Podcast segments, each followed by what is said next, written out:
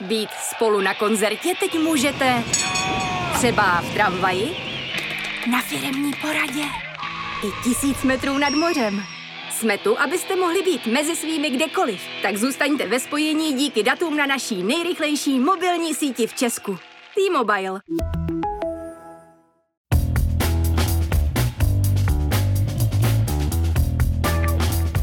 Právě jste si zapnuli stopáž. Páteční podcast z pravodajského serveru Seznam zprávy. Mé jméno je Jan Kordovský a tenhle týden mě zaujalo nové logo ČSSD.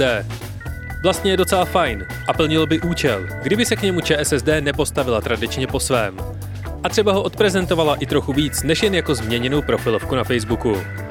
Opět další promarněná marketingová šance. V dnešním díle se bavím s kolegou Vojtěchem Blaškem, který mapuje dění kolem nechvalně proslulé české firmy Netlook. Ta podle policie natáčí nedobrovolné pornocastingy. A společně s Matějem Schneiderem se pokusím vysvětlit, co za obskurnost je konspirační hnutí QAnon a proč ho Twitter vyhání z kyberprostoru.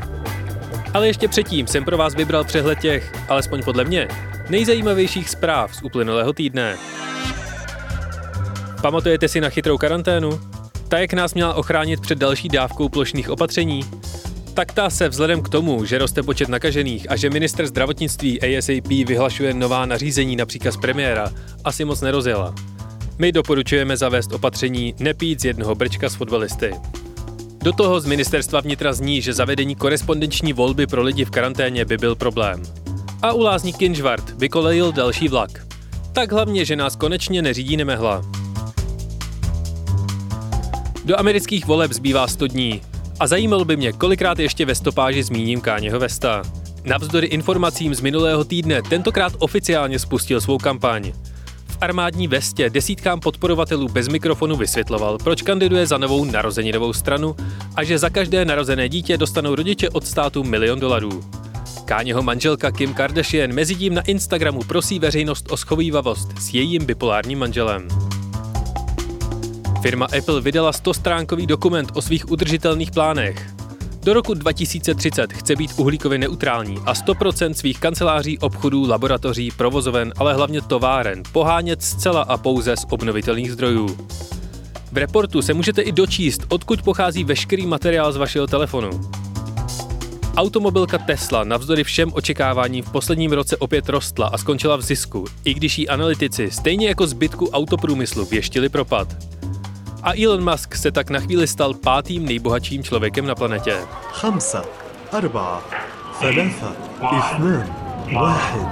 Přiostřuje boj o dobytí Marsu. V neděli k němu vypustili Spojené arabské emiráty svoji první vesmírnou misi. Z jižního cípu Japonska odstartovala raketa s názvem Naděje. Ta v sobě nese družici o velikosti automobilu, která bude z oběžné dráhy sledovat počasí. O trochu ambicioznější misi na Mars spustila ve čtvrtek Čína, která směrem k rudé planetě odpálila raketu Dlouhý pochod 5. Ta nese družice hned tři. Satelit na oběžnou dráhu, přistávací platformu a robotické vozítko pro průzkum marťanského povrchu. Pokud se mi se podaří, Čína bude teprve druhým státem, který by na Mars rover úspěšně dopravil. A co ještě? Disney pozastavilo všechny své reklamní kampaně na Facebooku. British Airways posílají všechny Boeingy 747 do důchodu. Qantas jim na rozloučenou nakreslila obřího klokana na flight radaru. Definitivně vypnul mixér, pokus Microsoftu konkurovat streamovací službě Twitch. Na milánském letišti zastavili zásilku, která měla kokain schovaný v jednotlivých zrnech kolumbijské kávy. Do kin dorazil film Havel. Na premiéru přišla Jana Bobošíková společně s Hanou Lipovskou. A Island sbírá hřev lidí frustrovaných z koronaviru. Ten následně pouští na sedmi odlehlých místech z reproduktorů.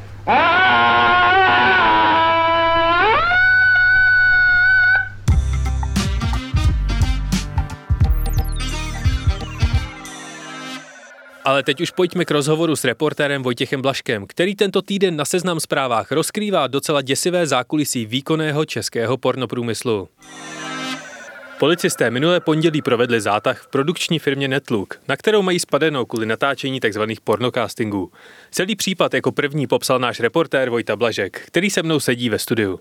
Ahoj Vojto. Ahoj Honzo. Jak dlouho firmu Netlook sleduješ? No to je vtipná otázka, asi tak týden. Od té doby, co policie pozatýkala těch devět lidí, zaměstnanců nebo spolupracovníků společnosti Netlook, já se jaksi věnuji těmhle těm kauzám nebo podobným kauzám, byť ne z oblasti pornoprůmyslu, takže i pro mě to vlastně byla, byly trošku jako otevřené dveře do, do úplně nové oblasti. A proč se kriminalisté z Národní centrály proti organizovanému zločinu o tuhle firmu zajímají?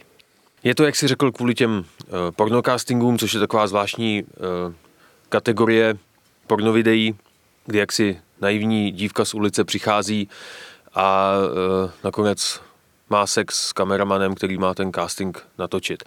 A policisté říkají, že se jim podařilo uh, zadokumentovat případy, konkrétní případy konkrétních dívek, které byly uh, k tomuhle natáčení donuceny. Jak je tahle společnost velká? Co všechno spadá třeba do jejího biznisu? No podle těch některých informací je to uh, největší pornoprodukční firma v Česku. To, když jsem napsal do článku, tak samozřejmě se ozvala konkurence, že to tak není a že naopak oni jsou největší, nebo že jsou mnohem větší produkce. Každopádně tahle firma je známá, ne, ne přímo ten název, ale spíš ty produkty, jak ty pornocastingy, tak i například populární servery Free Video, uh, Free Photo a podobně. Myslím, že jsou dokonce mezi asi 50 nejnavštěvovanějšími nebo nejznámějšími servery vůbec v Česku. Podle srovnávače Alexa je to 32. nejoblíbenější český web. A ty si ten policejní zásah u největšího, nebo možná druhého největšího producenta porno obsahu v Česku popsal minulý týden jako první. Jak ten zásah probíhal? Probíhal tak, že do sídla firmy ve Vokovicích, v takové administrativní budově, kde má eh, pronajatý dvě patra, nakráčeli zhruba kolem poledne policisté, bylo jich asi 50, eh, obšancovali všechny vchody, nikdo se nedostal ven ani dovnitř a eh, především se zajímali o natočený materiál, zabavovali počítače, harddisky a podobně.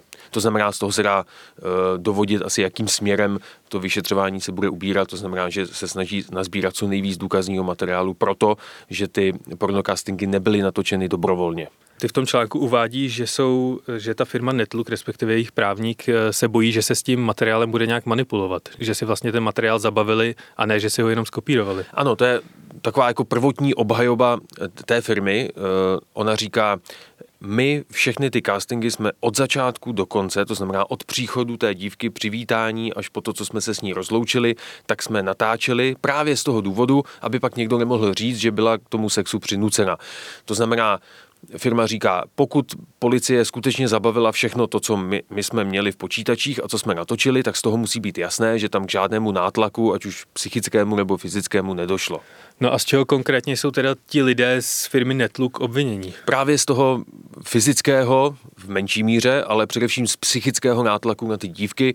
Eh, policisté říkají v tom textu obvinění, kterými jsme získali, že celá ta produkční firma nebo všichni ty lidé, kteří se na tom podíleli, ehm, zkrátka vedli ty dívky k tomu, eh, aby, aby se tomu natáčení podvolili. Eh, byl tam jeden eh, z kameramanů, původně jaksi fotograf, protože ty castingy zněly, inzeráty na ně, na které se ty dívky hlásily, zněly na focení, úplně, jak si řekl bych, slušné focení, oblečené, maximálně v plavkách. A ten fotograf poté ty dívky zamkl v místnosti a teď s nimi začal konverzovat na téma, jestli by tedy se nepodvolili i něčemu ostřejšímu. A policisté přímo v tom usnesení říkají, že to nebyl jaksi nátlak ve stylu, že by eh, na ně nějak křičel nebo jim vyhrožoval.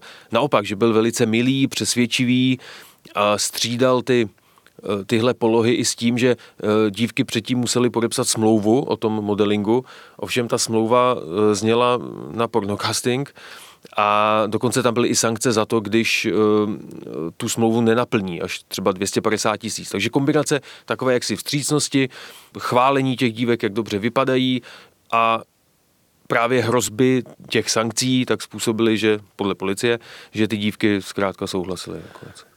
Ale ty v tom článku píšeš, že většina těch dívek si tu smlouvu vlastně ani pořádně nepřečetla. Na což se okamžitě vyrojilo obrovské množství reakcí, že v tom případě si za všechno můžou sami a co se tady řeší. A když opomineme nějakou jako morální složku, ty nemorální rozměr té věci, jak se na tohle nahlíží z právního hlediska? No samozřejmě. Jedna ta dívka mi potom napsala, že je to celoživotní zkušenost, po které už navždycky si bude číst smlouvy. Ano, oni ty dívky popisují, že zkrátka na ně byl, byla vytvořená taková atmosféra, že tu smlouvu si ani pořádně nemohli přečíst, anebo ano, přiznávají, že skutečně udělali chybu, že si to měli lépe prostudovat. Nebo že, nebo že když je zaujala nějaká pasáž v té smlouvě, tak jim údajně produkční té firmy měla říct, ale tohle se tě netýká, to, to, to, to, to máme jenom jako pro jiný případy, eh, například ohledně té smluvní pokuty. Takže eh, je to pravda, měli si tu smlouvu přečíst, na druhou stranu ta celá kauza není ani tak o tom, co podepsali ve smlouvě, ale o tom, co se nakonec skutečně odehrálo a co jim bylo slibováno, že se odehraje. Oni přišli na focení, jako některé se chtěli stát fotomodelkami, mysleli si, že to je jak, jakási otevřená brána do téhle kariéry a vlastně vycházeli jako pornoherečky. A jak se potom následně, potom co teda se ten materiál natočil, jak se s ním dál nakládalo? Jakými kanály se distribuoval a kam? Tyhle castingy mají svoji vlastní stránku, myslím, že to je něco ve smyslu jako pornocasting.com eh, nebo checkcasting.com a podobně, což je jaksi placená stránka, kde si každý může to, to video stáhnout. A to je právě také eh, další část té kauzy nebo další důvod toho obvinění, že Eh, firma měla dívkám slibovat, a dokonce je to tak i ve smlouvách, že eh, se ten, to video, že se neobjeví nikde než eh, na tom zahraničním serveru. To znamená, v Česku vás nikdo neuvidí dívky, to, co děláte před kamerou. No a samozřejmě podle těch zkušeností dívek, tak jak je popsali policistům, trvalo dva, tři dny, než samozřejmě začali známí zastavovat na ulici a říkali, že ta videa viděli i u nás. Jako představa, že nějaké video se udrží jenom na doméně .com, kde stejně je přístupné úplně ke všem, je stejně úplně směšná, ne? No je to, je to naivita. Když jsem to konzultoval s lidmi, kteří se v téhle branži pohybují, tak říkali, že zkrátka ty pornoservery si navzájem přeprodávají ta videa a různě s tím jako obchodují a sdílejí si to, takže eh, je naprostá iluze, že by se to udrželo jenom eh, na, na jedné stránce. A tato firma Netlook je jenom producentem těch videí, anebo i sama vlastní všechny ty servery, na kterých, eh, ze kterých potom jdou následně ty jejich příjmy? Jestli jsem to dobře pochopil z toho policejního obvinění, tak eh, přímo ten eh, server Czech Porncasting, tak to přímo provozuje a zřejmě opět, jak jsem to konzultoval s lidmi z té branže, má příjmy i z toho, že zkrátka ta videa šeruje i jiným serverům. No a jaké následky si podle policistů nesou ty dívky, které v těch eh, videích vystupovaly? Policisté to v tom obvinění popisují jako deprese, eh, prohloubení anorexie, některé měly už předtím s tím problémy, samozřejmě eh, obrovské problémy v práci, doma, mezi známými, u jedné dívky píší, že tak, jak jim to ona sama vypověděla při výslechu, že musela eh, zanechat vrcholového sportu, jiná pracovala v nějaké zájmové organizaci, zřejmě s dětmi nebo podobně, také o to přišla. Některé museli vyhledat psychologa, jedna popisuje, že se musela na čas odstěhovat z města, eh, druhá dokonce zmizela do zahraničí radši. A podařilo se ti s některou z nich spojit a mluvit? No já mám teďka v mailu několik desítek reakcí e, dívek jiných, než e, ty, které jsou popsány, těch 18 případů, které jsou popsány v tom obvinění. E, spousta jich, se jich na mě obrací, že se chtějí připojit také k tomu trestnímu stíhání, že, že se chtějí nahlásit policii jako oběť. Ve směs popisují to samé, že to nedělali dobrovolně, že zkrátka ta atmosféra vytvořená při tom natáčení byla taková, že jí, že jí podlehli eh, po té, co byly čtyři hodiny zavřené v nějaké místnosti a neustále přemlouvané k tomu, aby udělali to, co, to, co po nich ten pornoherec chce. Takže to svědectví těch 18 dívek rozhodně asi nebude finální číslo. Eh, nebude, policie dokonce i na svém webu zveřejnila eh, mailovou adresu a chce, aby si jí hlásili další, jak oni říkají, poškozené. Ještě než budeme pokračovat dál v rozhovoru, vás musím nalákat na jeden z našich dalších podcastů z produkce Seznam zpráv. Hned po ukázce se budu ptát, proč se policie rozhodla zasáhnout až teď, i když měla na firmu Netlook spadeno už dřív. Dobrý den, já jsem Klíma, těším Já jsem Adam. Seznam zprávy uvádí. Josef Klíma je český Mindhunter. Znal celý český podsvětí osobně a přežil to podcastovou sérii. Už jsem nejstarší ještě aktivní novinář, který všechny ty velký zločince osobně pamatuje. No. České podsvětí. A já jsem asi nejmladší český youtuber, který se o tyhle zločince zajímá. S Josefem Klímou o zločinu divokých devadesátek. To je vlastně největší pistole na světě, jaká existuje, automatická. České podsvětí. Každé pondělí na Seznam zprávách, ve Spotify, Apple Podcasts a dalších podcastových aplikacích.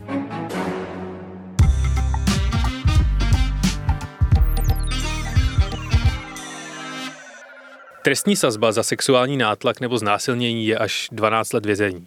Jak firma Netluk reaguje na ta policejní obvinění? Postaví svou obhajbu na myšlence dobrovolnosti natáčení? Určitě. To bylo znát z těch eh, prvních eh, reakcí advokátů firmy nebo těch obviněných, že, že skutečně budou tvrdit, že dívky všechno dělali dobrovolně. Dále tam bude ta obhajoba, že eh, je to všechno natočené, tudíž policie nemůže jaksi vyvozovat nějaké, nějaký prvek nátlaku z toho, jak se ty pornocastingy odvíjely. Možná obhajoba zvedne i to, že těch castingů bylo natočeno tuším 2600 a z toho má policie teď zadokumentováno v úzovkách jen 18 případů. Mm-hmm. To znamená, čekal bych obhajobu ve smyslu, tohle je pár eh, zhrzených dívek, které si uvědomili, že to, co udělali, je skutečně může poškodit, ať už doma nebo v práci, zkrátka, že je to ostuda a rozmysleli si to. Asi nejznámější český pornoherec Robert Rosenberg tohleto komentoval a říkal, nemyslím si, že by tam docházelo k nějakému nucení nebo znásilnění. Podával se tam alkohol, co se říkalo. To by se sice u podepisování smluv nemělo, ale náš zákon tohle neřeší. Ty holky věděli, že jdou na casting do porno agentury a myslím si, že to právníci agentury rozbijou. Na tu firmu Netluk policie se o ně zajímala už dřív. Proč by najednou tohleto obvinění mělo vyjít? Takzvaně. No to, co si tady citoval, tak to je úplně klidně možné, protože ta kategorie toho nátlaku je přeci velice jemná. Že někdo může vnímat nátlak už jenom to, že už jenom několika hodinové přesvědčování, někomu to jako nátlak nemusí přijít.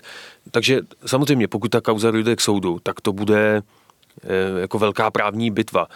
A eh, bude záležet na tom, jak dobře se policie podaří ten nátlak zadokumentovat. Eh, když přitom sama píše, že ten nátlak vypadal i tak, že pornohorec ty dívky neustále chválil, neustále je přesvědčoval, jak jsou krásné a podobně.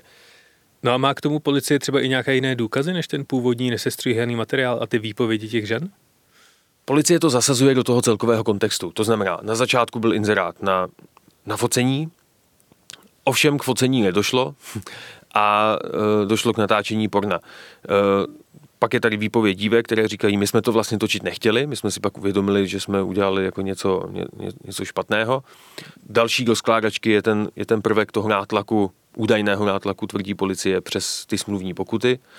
A e, dál, přestože to e, video bylo zveřejněno jaksi na celém internetu a nejenom tak, jak tvrdila ta firma, jenom v zahraničí. Ale samozřejmě musím dodat, z těch dívek, které se mi ozvaly, tak některé skutečně psali, ano, já jsem věděla, co budu natáčet, já jsem věděla, že to bude sex před kamerou jednoznačně, ale to, co mě na tom naštvalo, rozlobilo a proč jsem třeba potom eh, se snažila zalarmovat svoje právníky, tak eh, bylo to, že bylo právě zveřejněno i v Česku. Pokusila se některá z těch dívek třeba tu produkci kontaktovat zpětně a žádat je o stažení nebo respektive vůbec nepublikování toho videa? Tvrdili, že se o to pokoušeli, ale uh, žádné se to nepovedlo a myslím, že uh, takhle se vyjádřili i při výslechu zástupci té firmy. Mohlo to být proto, že právě firma požadovala uh, smluvní pokutu 200 250, někdo říká dokonce až půl milionu za to, že to, oni to nazývají ve smlouvě umělecké dílo, takže to umělecké dílo stáhne. Firma tvrdí, že s tím zkrátka měla eh, svoje náklady s produkcí, se střihem, se vším možným, takže není možné, aby o, to, o, té, o ty peníze takhle přišla. Ty v, tom, ty v těch článcích zmiňuješ i nějaké odposlechy, které má policie k dispozici. Co se v nich řeší? Eh, je z nich znát, že policisté tu skupinu delší dobu sledovali a snažili se právě zadokumentovat to, jestli se členové té skupiny baví o, o tom konkrétním nátlaku. Když jsem si ty odposlechy, nebo ty přepisy, částečně ty, co se objevily v tom textu eh, o zahájení trestního stíhání, prostudoval, nepřišlo mi úplně, že by byly extra průkazné. Naopak, například eh, majitel firmy se tam baví s tím kameramanem o tom, že agenti, kteří lákají ty dívky na ty inzeráty, těm dívkám lžou a neřeknou jim rovnou, o co půjde. Eh, že je zkrátka balamutí, že půjde o nějaké focení, dívky potom přijdou, je jich třeba pět nebo deset a všechny během toho focení odejdou, když se rozvíjí, co je vlastně tím, tím skutečným cílem. Což znamená, že by zase podporovalo spíš verzi té obhajoby, která říká, jakmile dívky chtěly odejít, my jsme jim to umožnili, nikoho jsme tam nenutili, ne, nedrželi násilím. Ten majitel té firmy Martin Stiborek se dokonce v roce 2009 dostal mezi osmičku finalistů soutěže Internet Effectiveness Award v kategorii osobností, které nejvíce přispěly k rozvoji internetu v České republice. A zdůvodnění té nominace je za podporu rozšíření internetu v domácnostech díky propagaci erotického obsahu na internetu. Tak to jsem vůbec nevěděl. Je to přišlo uh, hodně hustý. Uh, existuje nějaký podobný český případ z minulosti? Nemyslím teď uh, nominaci tady pana Stiborka, ale spíš uh, nějakou podobnou pornoprůmysl aféru. Tahle firma už se do podobných problémů dostala v minulosti. Podle některých informací dokonce i ten kameraman stál před soudem právě kvůli tomu údajnému e, donucování. Ovšem nic se neprokázalo, zatím neznám ty detaily z toho vyšetřování, ale je vidět, že policisté, když to tak řeknu, měli na tuhle firmu spadeno asi delší dobu. Tušili, že se tam z jejich pohledu děje něco nekalého a po několika pokusech, kdy se jim to nepodařilo prokázat, tak, tak přišel jaksi tenhle velký. A máš nějakou představu, kolik firm se natáčením porna v České republice zajímá? Jak velká je to industry? No asi, asi velká, protože se říká, že jsme jedni z největších producentů e, na světě. Těch firm je určitě hodně, už jenom soudě podle těch reakcí, kdy e, mi psali, e, se předháněli, která je větší a která, menší. Podle toho, co jsem konzultoval s těmi lidmi z téhle branže, tak ti říkali, že vlastně my, Maďarsko, ještě pár dalších zemí, takže jsme největší, největší producenti. A budeš tuhle konkrétní kauzu firmy Netlook sledovat i dál?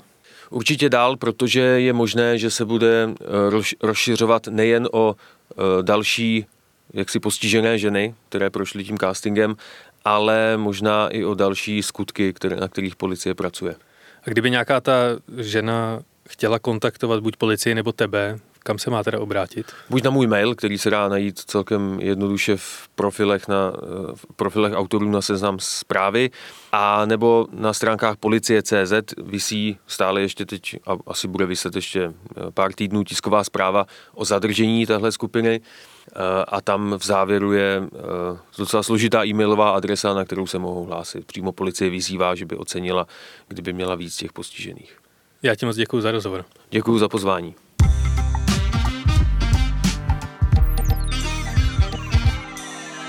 Dnešním dílu Stopáže vám chci nabídnout ještě jedno téma z mého oblíbeného koutku propojování technologií a politiky. Ve středu se totiž sociální síť Twitter pustila do velké čistky. Po letech váhání usoudila, že síť amerických konspirátorů, kteří si říkají QAnon, už není jen nějaký okrajový konzervativnější názorový proud, ale společnosti i jednotlivcům nebezpečná agresivní sekta, jejíž aktivity nemají se svobodou slova nic společného. Twitter smazal celkem 7 tisíc účtů, které byly s hnutím QAnon spojovány a omezil zhruba 150 tisíc dalších účtů nebo robotů, které šíření konspirací podporovaly. Název QAnon je kombinace redditové přezdívky jejich zakladatele a zkráceniny slova Anonymous. Stoupenci teorie chtějí odkrýt v uvozovkách pravdu o takzvaném americkém Deep State – tedy nevolené tajné organizaci státních úředníků, kteří mají za úkol odstranit Donalda Trumpa a zároveň chránit vysoce postavené demokratické politiky typu Barack Obama nebo Hillary a Bill Clinton. Součástí arzenálu QAnon jsou například obskurní křivá obvinění celebrit z toho, že vyznávají satana nebo že obchodují s dětmi, které následně společně požírají. Tenhle konspirační fenomén je téměř strašidelné popisovat sám, takže se na detaily zeptám odborníka na americkou politiku a bizar Matěje Schneidera. Ahoj Matěj. Ahoj. Můžeš trochu rozvést, čemu lidé, kteří se hlásí k této konspirační teorii, vlastně věří? No tak naprosto zjednodušeně jde o vlastně docela dost košatou tak konspirační teorii, ale v úplném základu jde o takový tajný pakt pedofilů eh, mezi politickými a kulturními elitami Spojených států, který se má podílet na eh, vlastně pokusu o svrhnutí Donalda Trumpa. Naopak Donald Trump eh, se proti tomuhle spiknutí má snažit vést nějakou takovou tajnou zatím válku, ale zároveň ty lidé, lidé co věří QAnonu, tak předpokládají, že vlastně někdy poměrně brzo má dojít k nějakému velkému odhalení celé téhleté, celé téhleté války vlastně skryté. A jak velká tahle ta komunita je? To já si upřímně řečeno moc neodvažuju, ne, neodvažuju typovat, protože ono je to hrozně, hrozně rozvětvené a někteří lidé prostě věří jenom částem a nějaké velké průzkumy na to nejsou.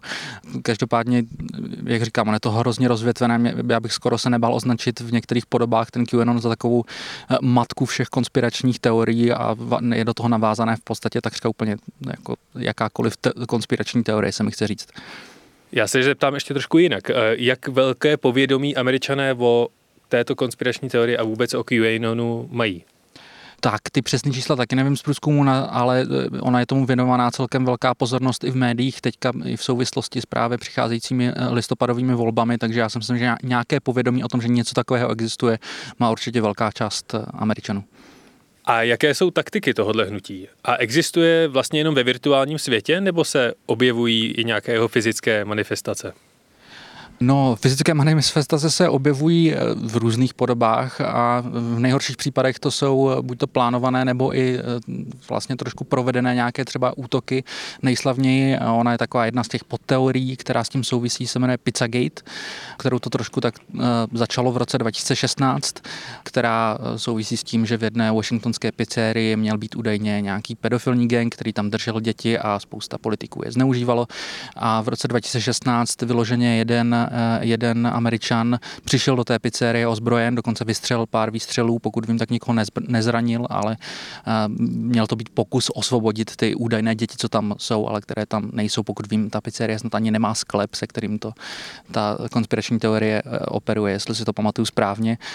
Takže takovéhle incidenty nějaké byly, mám, mám pocit, že zase nějaký jiný člověk chtěl vyhodit do povětří z nějakého důvodu Hooverdam, což je obrovská přehradní nádrž na hranici rámci Arizony a Nevady.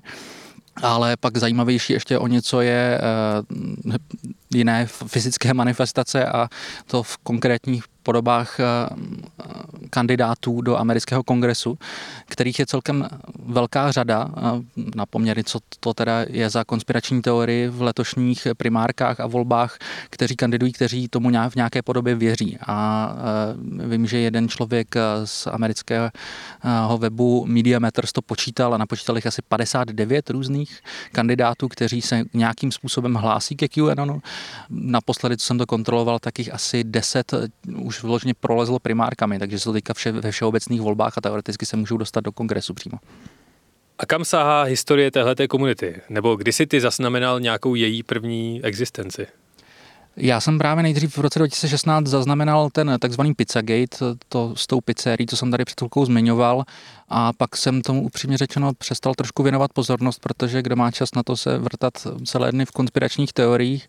A někdy na začátku loňského roku jsem najednou byl celkem překvapený, když jsem viděl, eh, do čeho všeho to přerostlo, protože když to člověk se začne se tím zabývat, až na to zkoumat, tak zjistí, že existují obrovské prostě obrázky kolují po internetu, které všechny ty různé konspirační podteorie k sobě provazují a e, ono se tím v podstatě nejde takřka prohrabat. Tam je fakt prostě opravdu všechno. No a co je ten největší bizar, který tě ve spojení s QAnonem zaujal? Asi to, že podle jedné podteorie uh, měl John Kennedy uh, nafingovat vlastní smrt a podle eh, různých těch podteorií buď to má stále žít a má být eh, podporovatelem Donalda Trumpa, podle jedné podteorie dokonce má být eh, tím autorem té konspirační teorie QAnon, tím původcem, který vydává tajné zprávy někde z hlouby amerického deep stateu. Podle jiné podteorie zase sice měl Kennedy sice přežít, ale v roce 99 ho měla nechat zavraždit Hillary Clintonová, tak to mě asi teda tak zarazilo nejvíc.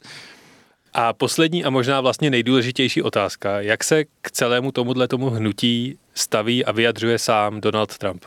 No tak eh, jako ke všemu celkem Trumpovsky. Já pokud vím, tak jeho primární nějaký kontakt s tím je přes právě jeho různé podporovatele na Twitteru a už v minulosti se několikrát stalo, že on třeba právě retweetoval nějaké prominentní eh, podporovatele této eh, teorie, když nahodil nějaké videa, které jeho zároveň zaujaly. Já bych se asi neopovážil tvrdit, že Donald Trump tuto konspirační teorii vyloženě nějak podporuje.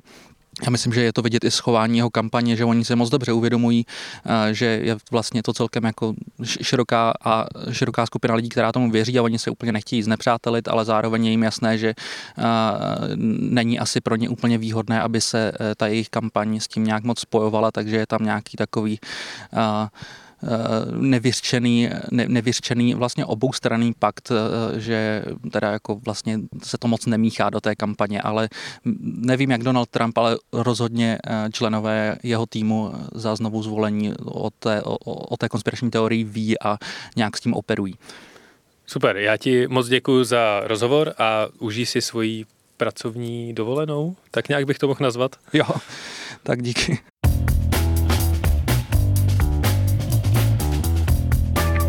A to je pro tento týden opět vše. Doufám, že vás stopáž alespoň trochu informačně obohatila. Budu rád, když ji ohodnotíte nebo okomentujete v Apple Podcasts. Pomůžete jí tak objevit i dalším posluchačům. Pokud se se mnou chcete spojit, poradit mi, jak stopáž zlepšit, říct mi, co se vám nelíbí, nebo mi poslat vaše oblíbené konspirační teorie, můžete nám napsat na audiozavináčfirma.seznam.cz a nebo si mě najděte na Twitteru pod @korda. Loučí se s vámi Jan Kordovský, mějte se hezky a užijte si víkend.